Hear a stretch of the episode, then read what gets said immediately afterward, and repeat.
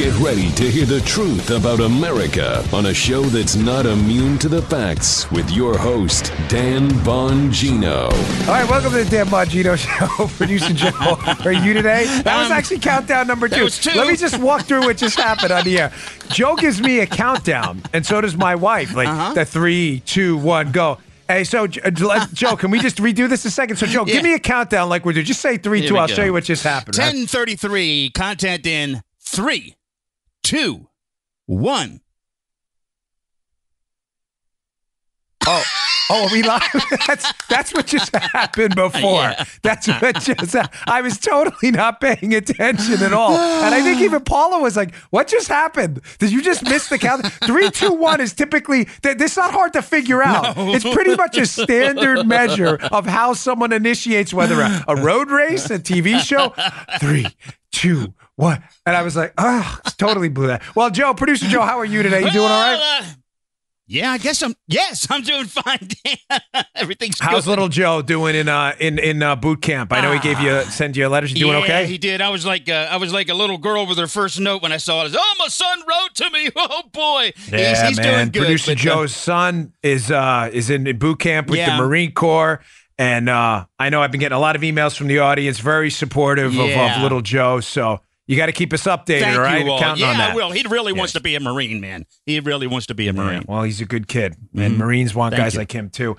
Hey, another special note of uh, sincere gratitude to the audience. I asked you to tune into the five on Friday on Fox. Oh, you, yeah. are- you guys and ladies are the absolute best. We were number one in the demo. Which is huge, Uno. and the audience was enormous for a Friday on the five. You guys and ladies are the best. Thank you so much. All right, let's get right to it today. Let me lay out where we're going to go because I've got a pretty stacked show.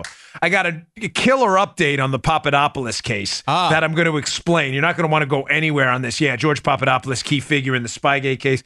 I've got some unbelievably stupid fake news.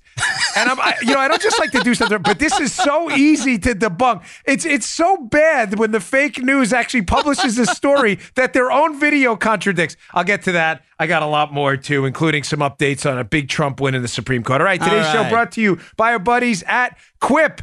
This is look at that. Is that the most elegant looking toothbrush you've ever seen? That is Check that out. elegant. Yes. Quip yeah, it is. It is. great. It's like a power washing for your mouth. We love Quip. Listen, it has sensitive sonic vibrations for an effective clean that's gentle on your sensitive gums. It has a two minute timer, so you know exactly how long to brush your teeth, and it pulses every 30 seconds to even remind you when to switch sides.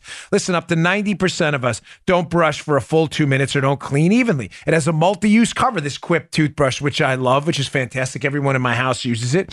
It is a cover you can take with you, your sink or cabinet. You put it in this travel, uh, the, the travel case, you throw it right in your bag. Look how small it is, too. This isn't like a, a Pinto. Some of these electric toothbrushes are like seven, eight times the size. You're like this. You're like bicep curling. The chance to show off the guns. Like, check it out. That's what they're doing. Remember that? Remember that old line? Yeah. asked the guy in New York who lifts weights, like, how do you get to the bridge?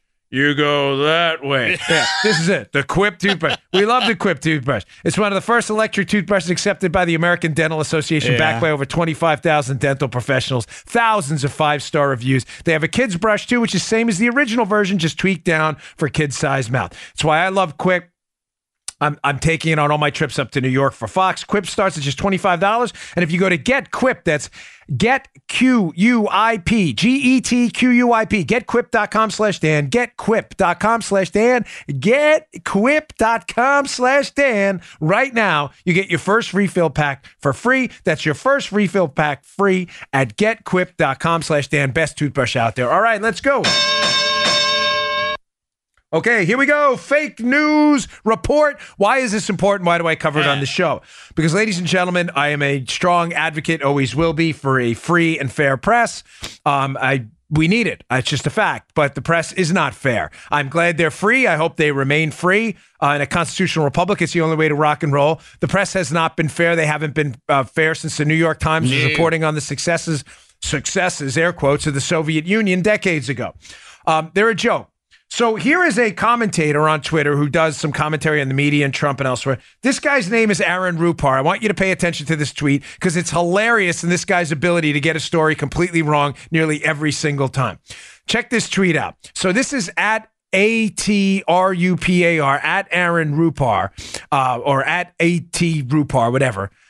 He says that yesterday, while Trump was signing a bill in support of 9 11 first responders in the Rose Garden at the White House, he tweets, and I quote, Trump suggests he was a 9 11 first responder. Okay. And he actually tweets a video in his tweet. Uh-huh. Again, this is to show you what we're dealing with, ladies and gentlemen. How liberals will lie, never retract their statements, make things up completely, and do it knowing, and I took a note on this. The essence of fake news, Joe, is that people will never read past the headlines. Right. I shouldn't say never, but a lot of folks will just read that tweet and say, oh my gosh, Trump at a Rose Garden uh, ceremony for the signing of this 9 11 su- responders support bill. Trump had the temerity, Joe, to suggest he was a 9 11 first responder. Oh. Holy Moses. Joe, My. that's awful, right? Oh, that's Trump terrible, said that? Daniel. That's terrible. Terrible. yes. But he, this is this is how stupid these people are. In the tweet, Rupar tweets this video with the headline. Now, keep in mind, this brief 13 second video is supposed to suggest that Trump suggested he was a 9 11 first responder. Let's play him saying that. Here we go. Many of those affected were firefighters, police officers, and other first responders. And I was down there also. But I'm not considering myself a first responder. But I was down there. I spent a lot of time down there with you. Did I? Uh, Jeez. Did, did, did Joe? Now, there's three of us here on the show. It's a small Yeah. crew. Yeah. Um, you know, Paul, is Amelia out there? Uh, Amelia, come on in a second. I, I have a um a seven year old daughter, and I'm wondering if she could figure that out. Mimi, come on over. You want to be on the show a second? Okay. if I were to say to you, I here say hello. Okay, there's my daughter, right? Let's let's There figure this out. is. Maybe Amelia, you now you're hiding behind me. Come on in here. If I were to say to you, Mimi, that you can't have a toy, like you can't take it, what do you think that would mean? You mean it's a negative, right? If you can't have a toy, right? Yeah, it would be that. yes, uh, my daughter has figured it out. Thank you, Amelia. Daddy loves you. She's figured out a negative. If I say you can't bring a toy, that means you can't bring the toys. You can't have them. that was her just knocking the camera. Okay. My my seven year old daughter has figured out that there's this element of negation when you use a word like you cannot do this, right? Yeah. So President Trump will use it where it says, I'm not saying. I am not saying I was a 9 11 responder. And this loser on Twitter tweets the exact opposite with no shame at all. Folks, the point of this whole thing is the media has never, ever treated this president fairly. They make this stuff up. Yeah. My seven year old daughter, if you want to check her out, by the way, youtube.com slash Bongino. She's a cool cat. We love my daughter. I don't put her on the show often, but she's home from uh, camps and school, obviously in the summer this week. So she likes coming on.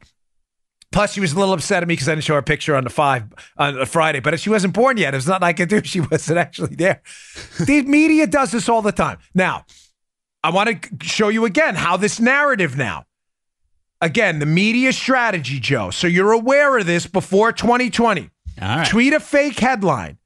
There's a refractory period afterwards, if you know what I mean All right. where the headline will spread before conservatives who are smarter than liberals pick up on the fact that it's a lie. There's always a brief refractory period, right? Right. Sorry, I want to move this a little bit. I just want to make sure because I don't want the sound to be bad. Okay, there we go.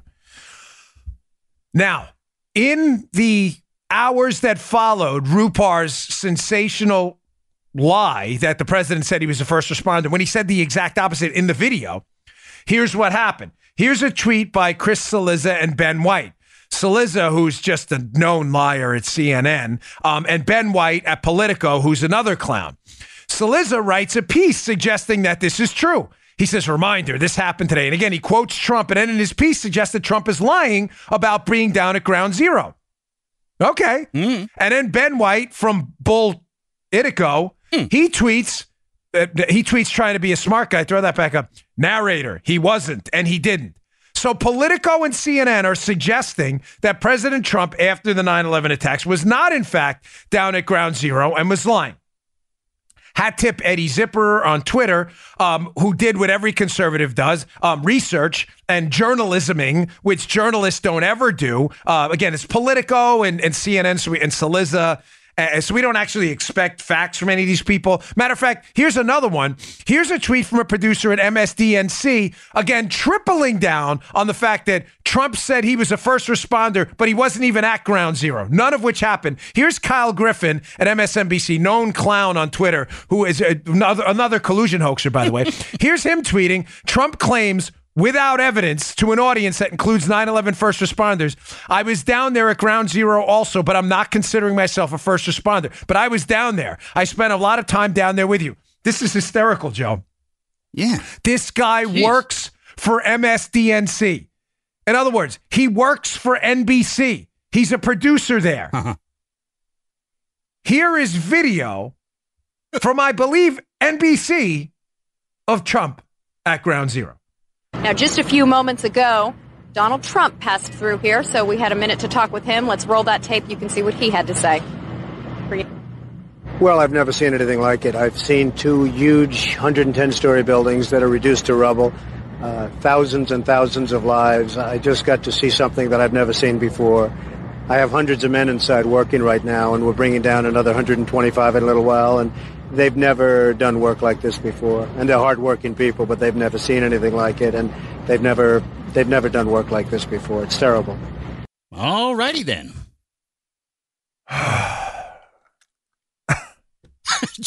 I mean, do you understand, uh, ladies and gentlemen? Not all. I, I, don't want to stereotype a broad swath of an industry, including media folks, because I know some good people out there who are genuinely interested in the truth. My experience, however, with the media, and I would be lying to you if I said otherwise, I'm not going to do that. That includes my time in my prior line of work as well. When you're the press agent and you deal with these people, I'm not kidding, is that they are generally below average intelligence.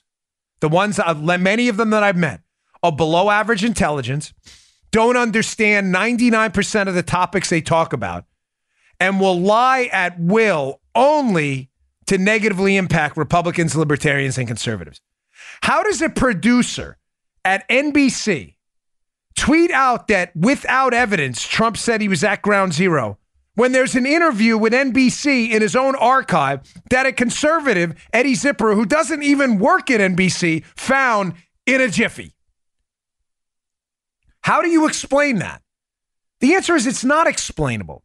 It's not. It's only explainable by the overwhelming negative emotions these people have towards Republicans and Trump in general, which clouds their basic journalistic judgment. They're not serious people.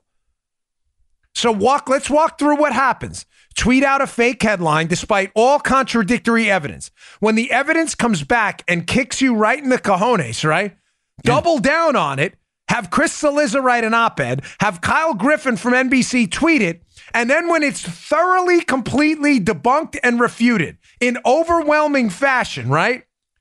Then days later, tweet some kind of like, which they won't even do. Oh, yeah, maybe he was down there, but yeah. like this guy Ben White did from Politico, who was tweeting back to Eddie, oh, well, he was down there, but it was just a PR thing. This is what they do.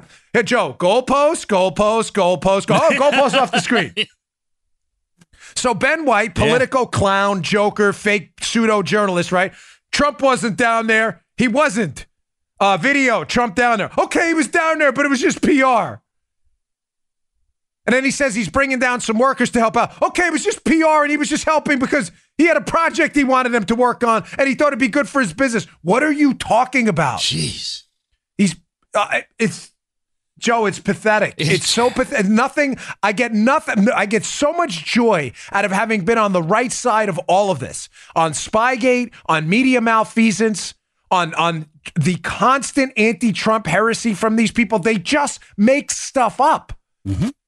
They make up these anti-Trump. Now, listen, not everyone. Some of the stuff that they tweet out about Trump. Listen, not nobody's a saint. Nobody's a sinner on this planet. I mean, especially in politics.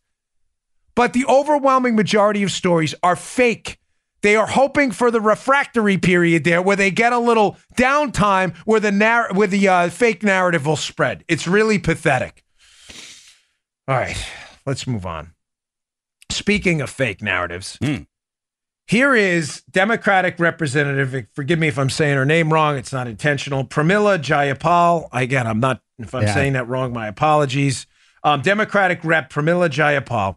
Here's her on MSNBC, Representative Jayapal, talking again. Again, we're speaking about debunked nonsense talking points that spread through the media despite any evidence that were true. First, Trump said he was a first responder. He wasn't. Secondly, Trump said he wasn't at ground zero. He was. Um, this one, they are going back shockingly, shockingly to an old narrative, Joe, that the immigration crisis at the border that's exploding, and I got an update on that too, so stay tuned, don't go anywhere. Trump had a big win in the Supreme Court. We missed it yesterday because we were so busy with Baltimore stories. Here's Rep Jayapal doubling down on the manufactured crisis line, another fake media narrative that is not a crisis. But secondly, I want you to pay special attention in this shortcut here. What she says about how to mitigate dr- illegal drugs crossing our southern border. It, you, you may catch it, but it's so dumb that it. Yeah, just play it. I'll cover it after. This is funny. We have to stop the ability of the president to transfer authority um, between these departments, which has long existed in order to help presidents if they do have to respond to urgent crises um, that are legitimate.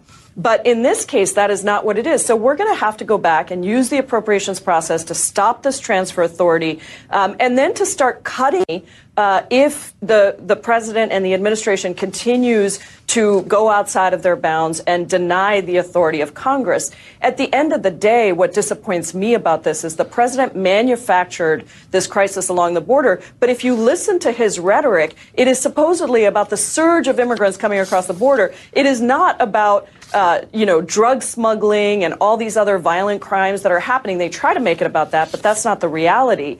If that was really what they were worried about, they should be investing in uh, more dogs to sniff out drugs, more technology that actually identifies where drugs are hidden. Most of the drugs that come over the border, they're they're hidden in different places. Some of the border patrol stations have that technology, others do not. There's lots of effective things to do to fight drug uh, drug smuggling on the southern border. Jeez.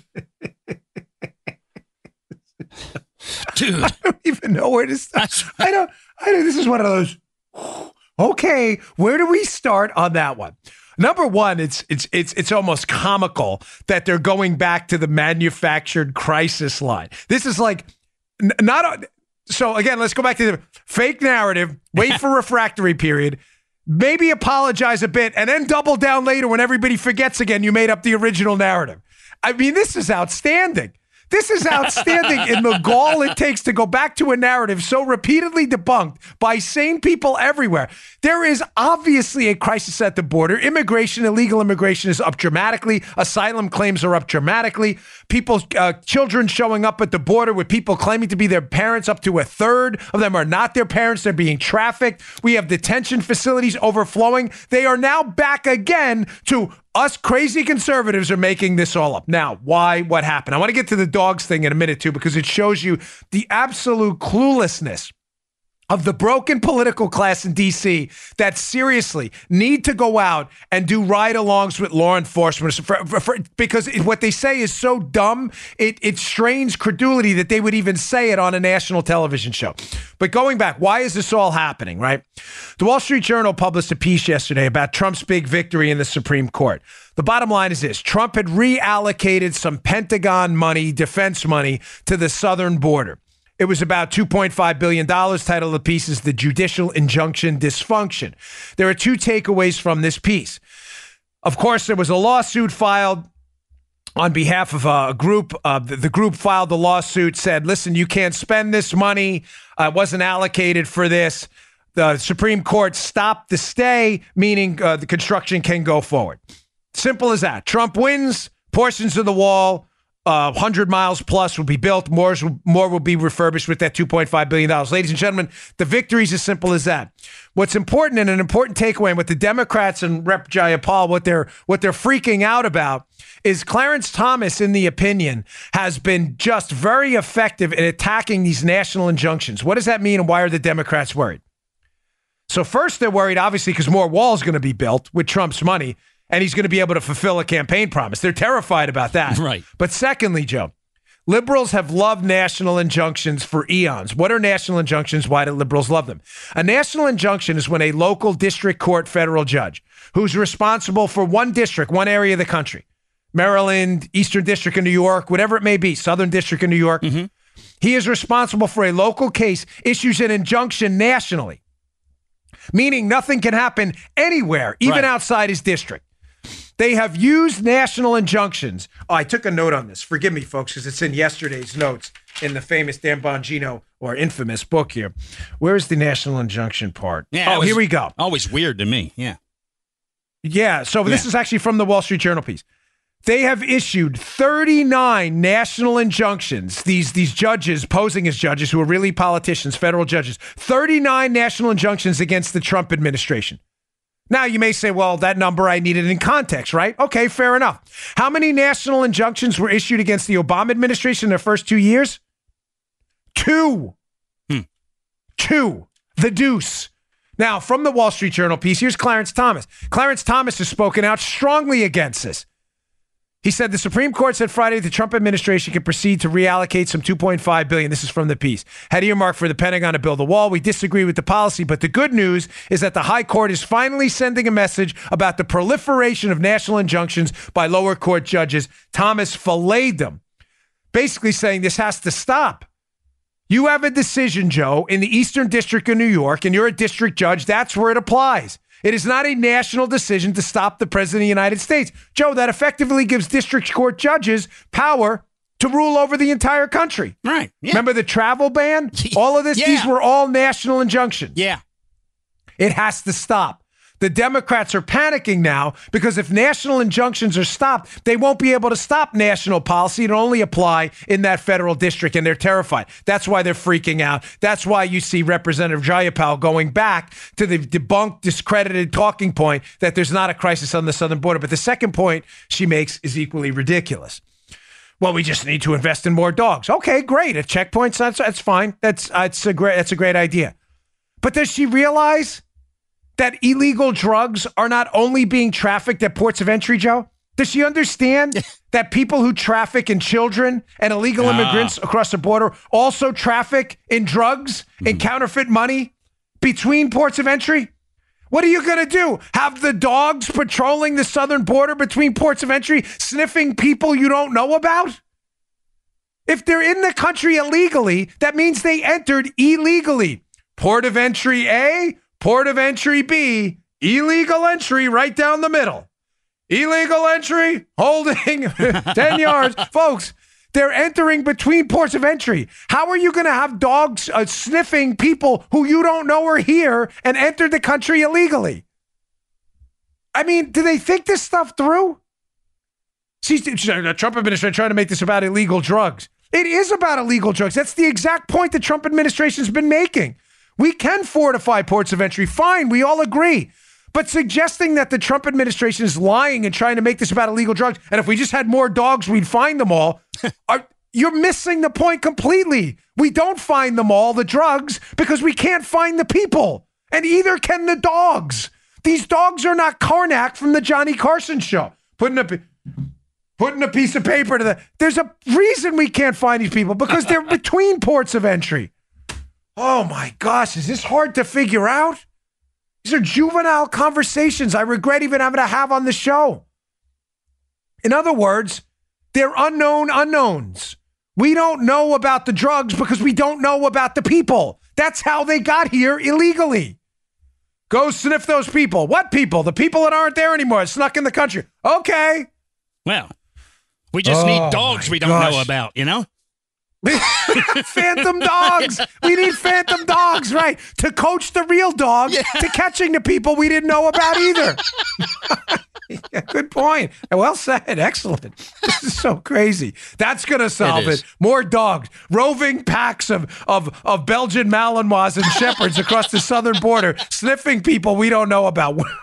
well done, Representative Jayapal. Excellent point there. You really nailed it. Gosh. All right.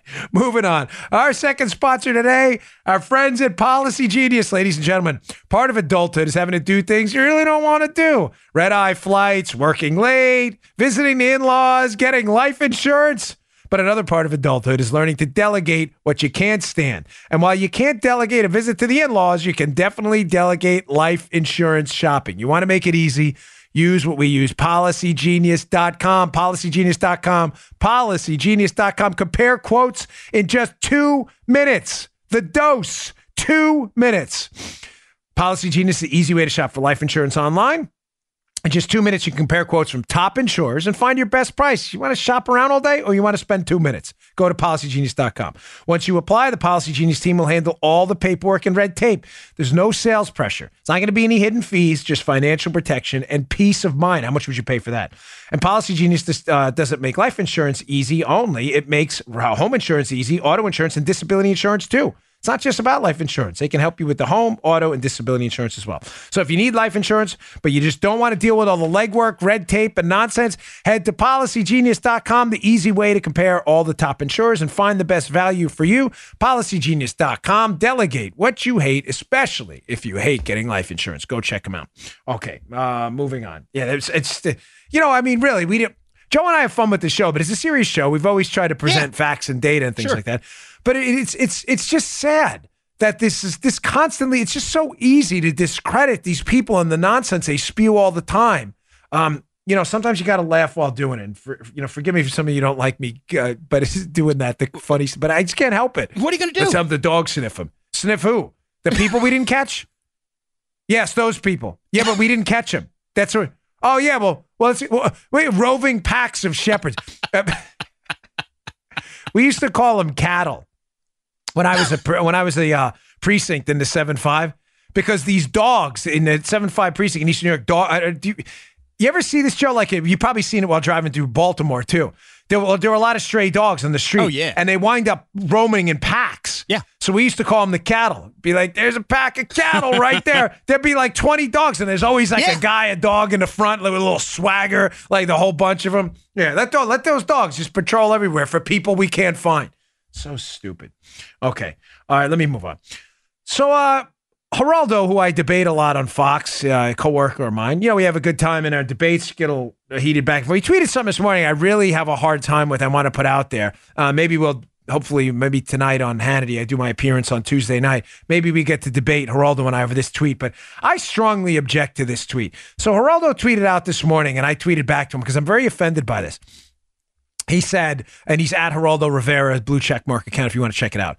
We would all be better off if, in discussing race relations, Donald Trump emphasized the positives like his support for economic opportunity zones and criminal justice reform to battle mass incarceration. Okay, fine. But then he goes on to say, this is strange. It's just weird to squabble with so many of people of color at the same time. Ladies and gentlemen, I don't I'm sorry, I don't get this. I've seen this repeatedly surface whether it's Geraldo or others suggesting somehow that the melanin content of your skin, when you're a political leader responsible for sensible solutions and a path forward to people's problems, that's what they elect you to do. And those solutions don't have to be government bills, they can be getting rid of bad government bills. Yeah. But you're elected to solve problems. That's what you're elected to do. So I don't get what Geraldo's point is. If you're Hispanic or black or Asian or whatever it is, that somehow I took this show that you're immune from criticism. I mean, I, listen, I'm not a- accusing Geraldo of being uh, racist, obviously, but isn't that kind of condescending? What are you suggesting? I, I don't understand, and I hope I get the opportunity tonight to address this. You're suggesting somehow that if a lawmaker is black or Hispanic, that what they're incapable of handling criticism? Despite disastrous results. Look at this Washington Times piece. This is up in the show notes today. Please check out the show notes, bongino.com. You subscribe to my email list. I'll send these articles right to you. It's very good. The Washington Times. Trump's uh, quotes here, racist tweets are a reminder, and th- th- that's in quotes, they don't really mean that. Uh, a reminder most troubled U.S. cities are run by the Democrats, by Valerie Richardson, Washington Times, July 29, 2019. This is in the show notes. I encourage you to check it out. Ladies and gentlemen, most of America's failing inner cities that happen to have large minority black and Hispanic populations are run by Democrats and have been for decades. That's a fact, a fact. F A C T, a fact. Spell it out for the liberals. Whether that bothers you or not is of no concern to me. Whether the leaders of those cities are black or white, You had Stephanie Rawlings Blake, who was black. You had Martin O'Malley in Baltimore, who was white, is entirely irrelevant. The fact that they have failed the citizens of these inner cities by imposing an increasingly liberal agenda there is what concerns me. These politicians and political the political class are not immune from criticism. Elijah Cummings, I you know, I, I heard somebody say yesterday he's a nice guy. Great, you know, my dad's a nice guy too. You know, I love I love my dad. He's a great guy. It doesn't mean you know I, I you know I, would vote for him. I may, I may not. I don't know. He hasn't you know he hasn't discussed running. He's a nice guy. It doesn't it doesn't really matter. Ladies and gentlemen, it is entirely unfair to not focus on these problems. Now, yesterday, by the way, thank you for your support. Yesterday's show is uh, Joe and I were discussing before we went on the air was just did bonkers numbers. Yeah, you. you guys are sending us into the stratosphere, and it's up to you. But yesterday's show, I went on for about 15, 20 minutes about the failures in Baltimore and how intimately familiar I am with it because I ran there. I remember, you know, I, I lived right outside of Baltimore. It's not that I'm unfamiliar with here. Joe's worked there for literally for decades. Mm-hmm. In the county, but right outside. Joe, nobody knows Baltimore like Joe. Trust me. He's been listening to calls on talk radio there for 20 plus years. Yeah, man. About the problems in Baltimore. Joe, has any of it changed, by the way? Uh, probably gotten worse, Dan. You know. Yeah, folks, he lives, he's, he's in Arnold now. He's mm. like 10 miles out of Baltimore. Yeah, I'm telling you, that Joe worked there forever. He's not joking. It has probably no. gotten worse. He's right. Yeah. Just drive down any street, Biddle, make any turn off Pratt out of the Inner Harbor. Make any left turn off Platt, off Pratt Street, and go north. Oh. Any. It doesn't matter. You get two blocks away and you're like, what happened here? And what? Because Elijah Cummings happens to be black? We're not supposed to criticize him or Trump? No, no, I'm sorry. I don't accept that, and I never will. And you call me whatever you want. I'm interested in fixing it. You can get involved in all the racial identity stuff all you want. I'm not interested. No dice, no thanks. Showing you how bad it is, by the way. And um, forgive me, but I'm going to need Joe to narrate this a little bit because our yeah. audio audience always comes first. This is an actual cut, by the way, of Fox 45 in Baltimore, the local news station they're running a, a piece on Trump's comments about Baltimore, and there's some like B roll or whatever, live video, whatever it is now. It wasn't B roll, it's live video running yeah. in the background. Now I'm going to play the cut. The audios you can hear, but the audio listeners you'll be able to hear what the what the uh, what the news person is saying, the anchor is saying but you're not going to be able to see the visual, but it's okay because Joe is going to narrate it. So let's play the video. And Joe, help us out when you can a little bit about right. what's going on. Paula, play that right. cut. Waiting for the next now, ratter to come up to the plate. Uh, huh, there he is. The ratter's behind the plate. He's taking off for first, Dan. He's he's stalled. There he goes. There he goes, Dan. He's making a turn to second. Oh, second base, third, and he's home, Dan. Look at that rodent run, baby. Okay.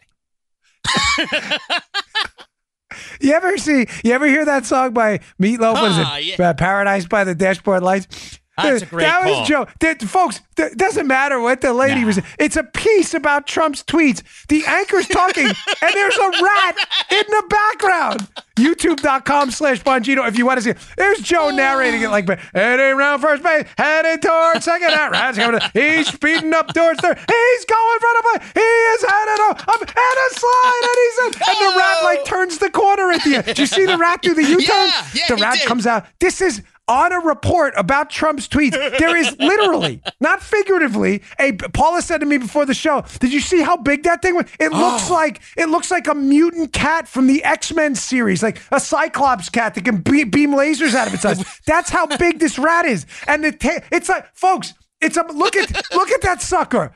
That is a, it's the size of a whole brick. Look at it in context of the brick. It looks like Baby and Linda, the two dogs we've adopted from from my mother-in-law, and Baby and Linda are Morkies. They're like this big.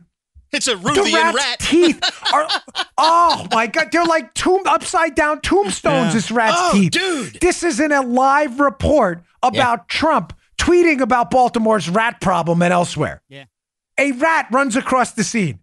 And he's round the second. and then the rat, like, I think the rat realized he's going to become part of a political story. He ducks behind a corner real quick, like, hey, listen, I don't want to get involved in this Trump stuff. I'm out of here, too. Folks, I, I, this is really happening. This yeah, is really is. happening in the real world.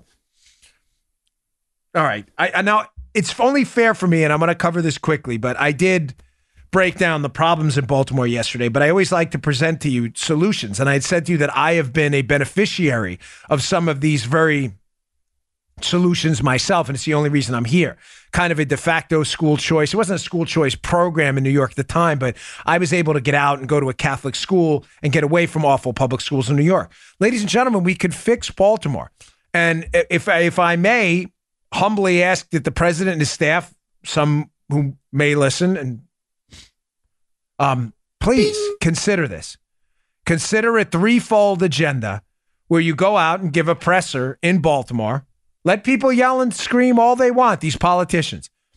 Go give a presser in Baltimore and make it, it'll make the local news, no question about it. It'll make national news, but it'll make the local news and force them to talk about things that make them uncomfortable.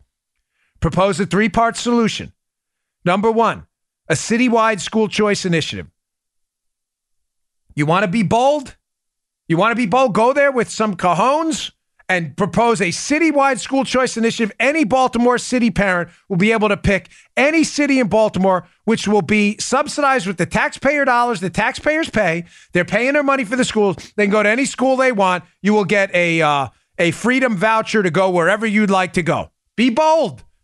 The teachers' unions, of course, will melt down. Liberal politicians who have been bribed by these teachers' unions forever, they'll back they'll they'll go crazy. Go into Baltimore, give that speech.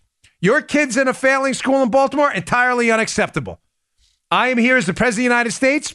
Although I'm not a monarch, there's nothing I can do to change the city politics. I'm a federal a federal representative. I am suggesting a plan right now for a citywide school choice initiative and in every city across the country. Give that speech in Baltimore, right in the heart of the city. Go right down there.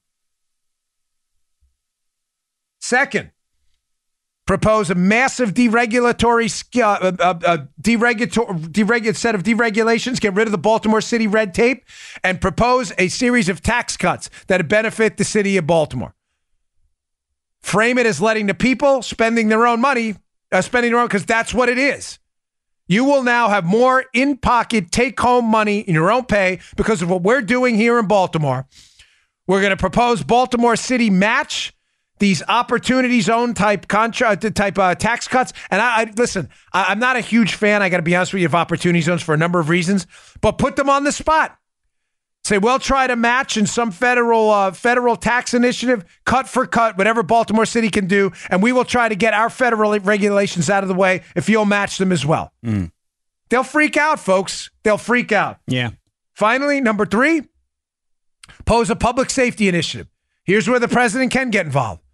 There's a Secret Service office in uh, in Baltimore on Pratt Street. How do I know that? I work there. There's an FBI office right there too.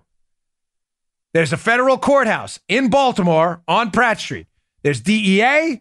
Tell the president, uh, the president should give that speech. Number three, I'm proposing a public safety initiative. We're going to flood the zone with some federal agents. I'm going to ask Baltimore City to match that with a task force representative from Baltimore City Police. I'm even going to ask Baltimore County to get involved too, surrounding areas.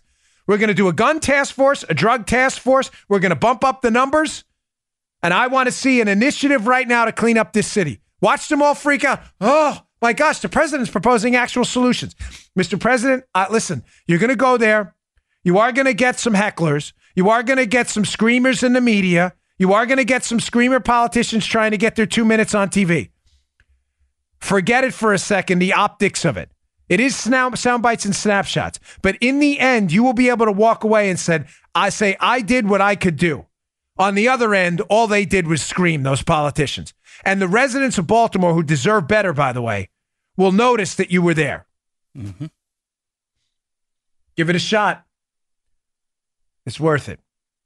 Let me give you one last statistic before I move on. I got this Papadopoulos story, which is very, very, very important. It's ironic that people like Ilhan Omar and other liberal Democrat Congress uh, men and women have been complaining about the president's third party uh, asylum, uh, third party uh, asylum decision. The president wants asylum seekers, Joe, to seek asylum in the first country they they enter from their home. So if you're right. leaving Guatemala, you enter Mexico to get to the United States. Third party agreements mean you'll have to declare for asylum in Mexico, not the United States. That's yeah. where you got first. Asylum meaning you you you you fear process some kind of prosecution for your political beliefs, torture or death. Then you should be able to escape your country, but that doesn't mean you get to go to the United States. It's the first country you land in. Right. Ilhan Omar tweeted out forcing people from Guatemala to declare for asylum in Guatemala or, are people from Honduras or others to declare in Guatemala.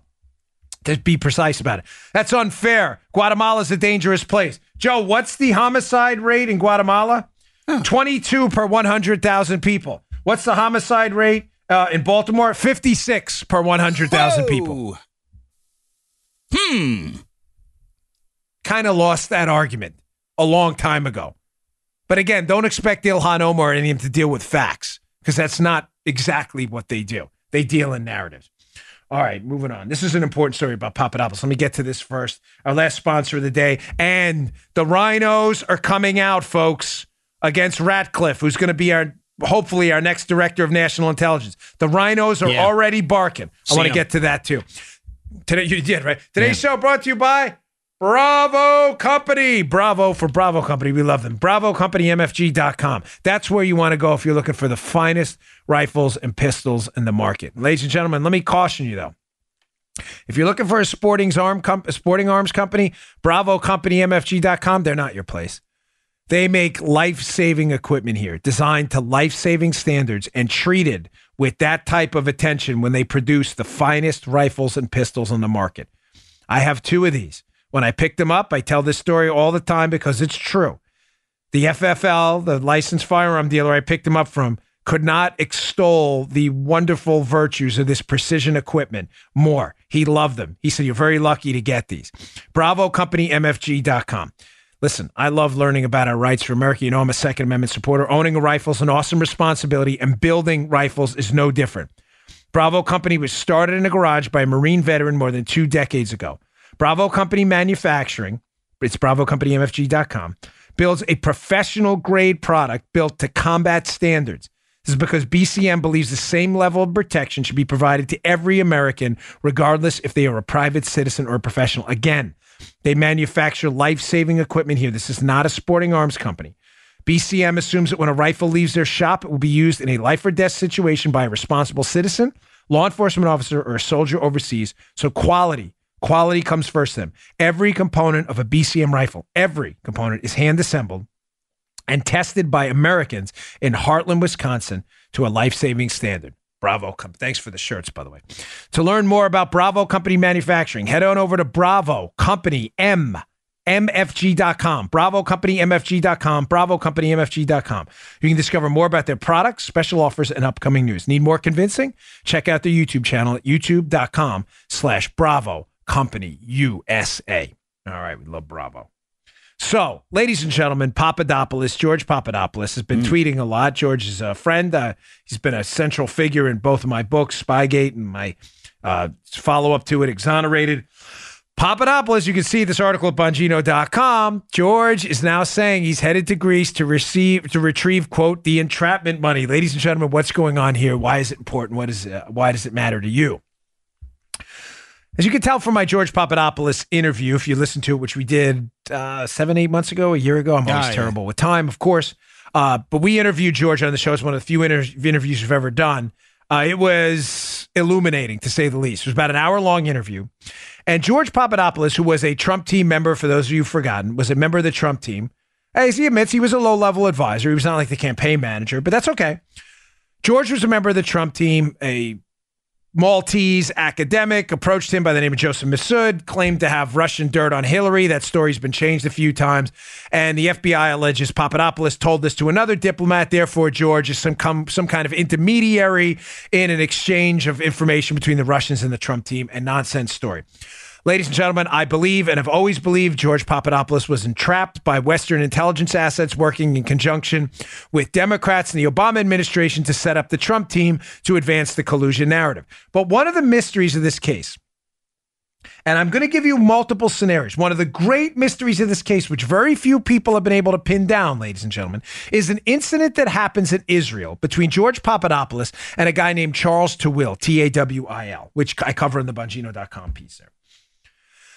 What happened in Israel is telling. George Tawil, according to Papadopoulos' story, and you can listen to our interview back then, he tells it in pretty, pretty good detail, is a businessman who approaches Papadopoulos. This is again Papadopoulos' version of events. Tawil disputes this, to be fair to Tawil. Tawil says Papadopoulos approached him, but I'm giving you George's version because that's the interview I conducted. All right.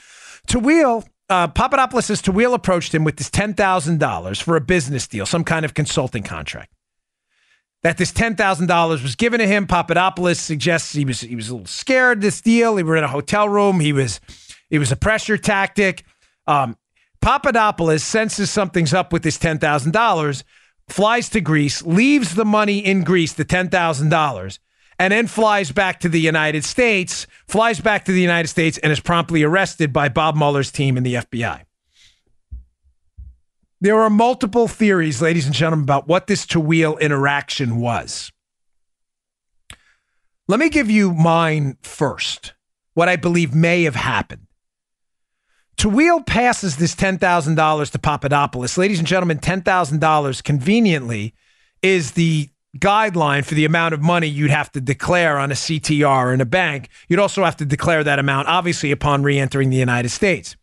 CTR is a currency transaction report. Joe, if you go to the bank and deposit $9,000, the bank doesn't have to fill that out. Right. If you deposit $10,001, the bank has to fill out a CTR. In the Secret Service, we used to get these CTRs because it can, especially if you if people keep depositing $9,999, that can indicate what?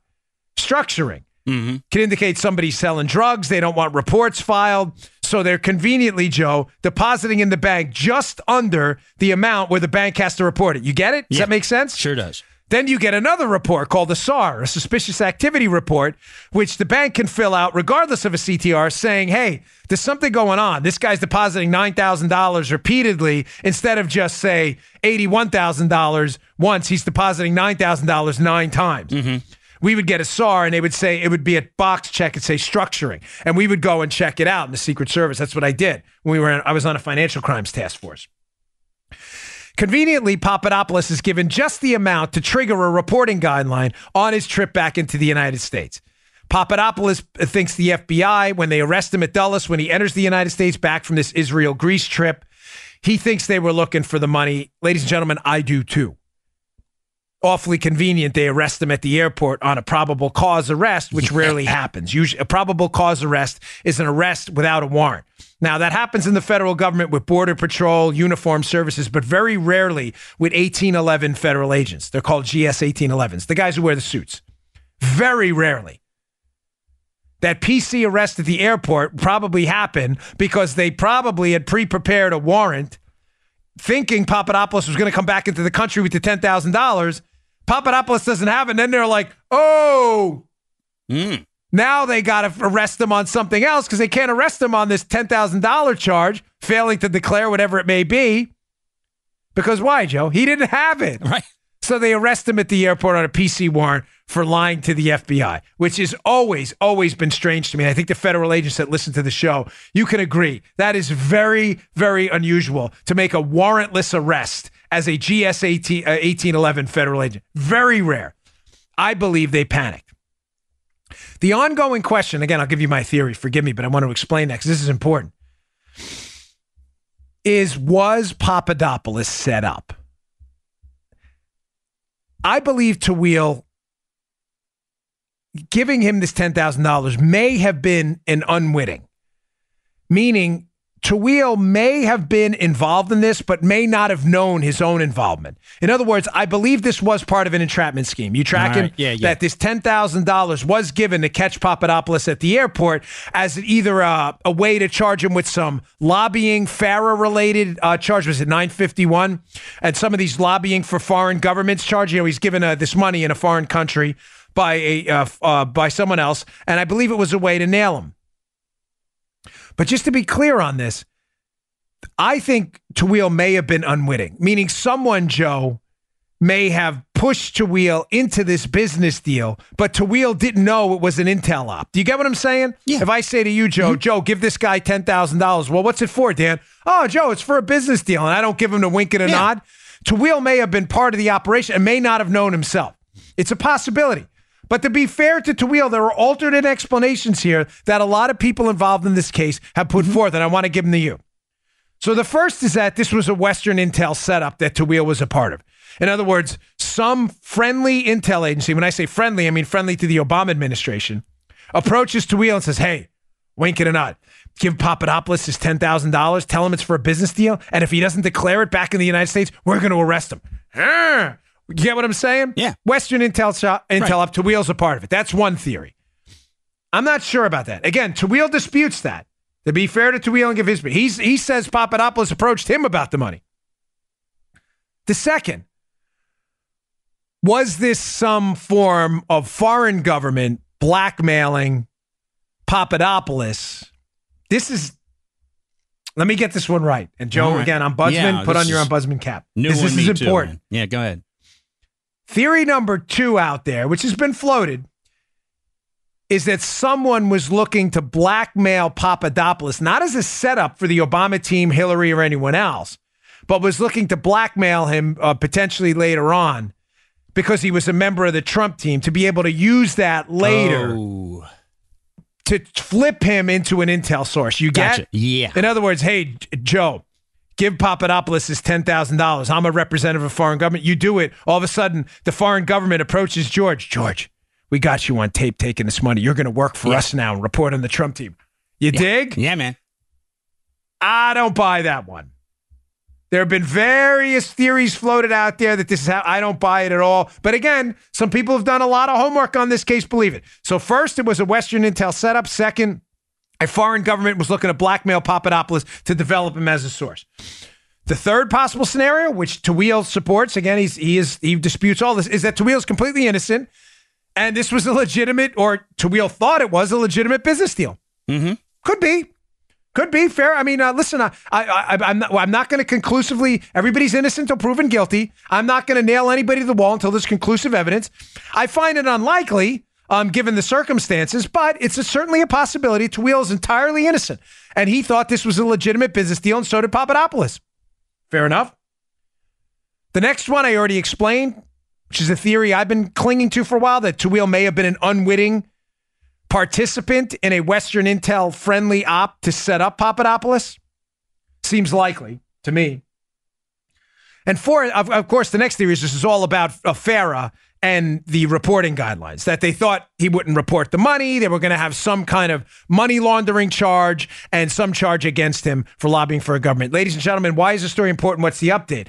Well, Papadopoulos is going back now, as he says, to Greece to get the money. He believes the bills are marked. Now, uh, I explained this in another show, uh, but I'm going to explain it again because this is important because this is making the rounds around Twitter and it's been an important story.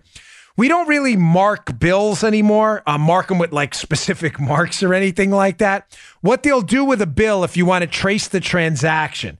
So if I'm running, say, an undercover counterfeit op and I'm giving you, Joe, the counterfeiter, real US currency yeah. for fake counterfeit, before I go and exchange that 10 $100, those 10 $100 bills, I will put on an inventory list the serial numbers of those bills, which are unique. Why? Why would I do that? So when we arrest Joe later for selling us counterfeit, we can conclusively prove that Joe sold us the counterfeit because Joe has in his possession those 10 unique $100 bills. That serial number is not repeated anywhere. It's like a fingerprint. Right. There's not really specific markings. I and, and, and forgive me, I'm, I'm, not trying to talk down to you or anything. I, I mean that. It's just liberals will pick out any little thing to discredit someone. Marked. What Papadopoulos? What an idiot. They don't actually mark the bills. That's not what he's saying, you dopes. What he's saying is the bills, the serial numbers have been taken down. That he believes that. In other words, Joe, if this was a Western intel op, and our government or a foreign government had some role in it, they probably, if they gave the money to Tawil to set him up, mm-hmm. probably marked down the serial numbers on the bills. And it would probably be a good idea, hat tip to George, to go get the bills to find out what those serial numbers are. Right, right. It may turn out to be nothing, but it's a good move for Papadopoulos. It's got a lot of the liberals freaking out right now. Because if those bills were marked and are down on some inventory sheet somewhere, God forbid those serial numbers, Joe, show up at the Central Intelligence Agency or elsewhere. That would be kind of a big deal. Yeah, very or a BFD, as Joe yeah. Biden said. Very convenient. Gosh, look at that on an inventory list. Oh. The same oh. bills. Oh, oh shucks. Yeah. Speaking of which, last story of the day, and uh, we can rock and roll here. But John Ratcliffe Congressman John Ratcliffe, great guy, is appears going to be nominated by Trump to be the director of national intelligence. This guy's been all over Spygate. He's done a great job. He's a solid conservative. Ladies and gentlemen, the RINOs are freaking out. Here's a story from Time Magazine, Time.com. Top GOP senator warned the White House about Trump's choice for DNI by John Walcott at Time. Who is the senator? Of course, the worst RINO now in the Senate ever since we lost Corker and these other ones, uh, uh, Richard Burr on the uh, Senate Intel Committee. Ladies and gentlemen, what's going on here? Burr apparently warned Trump. Burr's allegedly a Republican. He's not. He's a senator from North Carolina.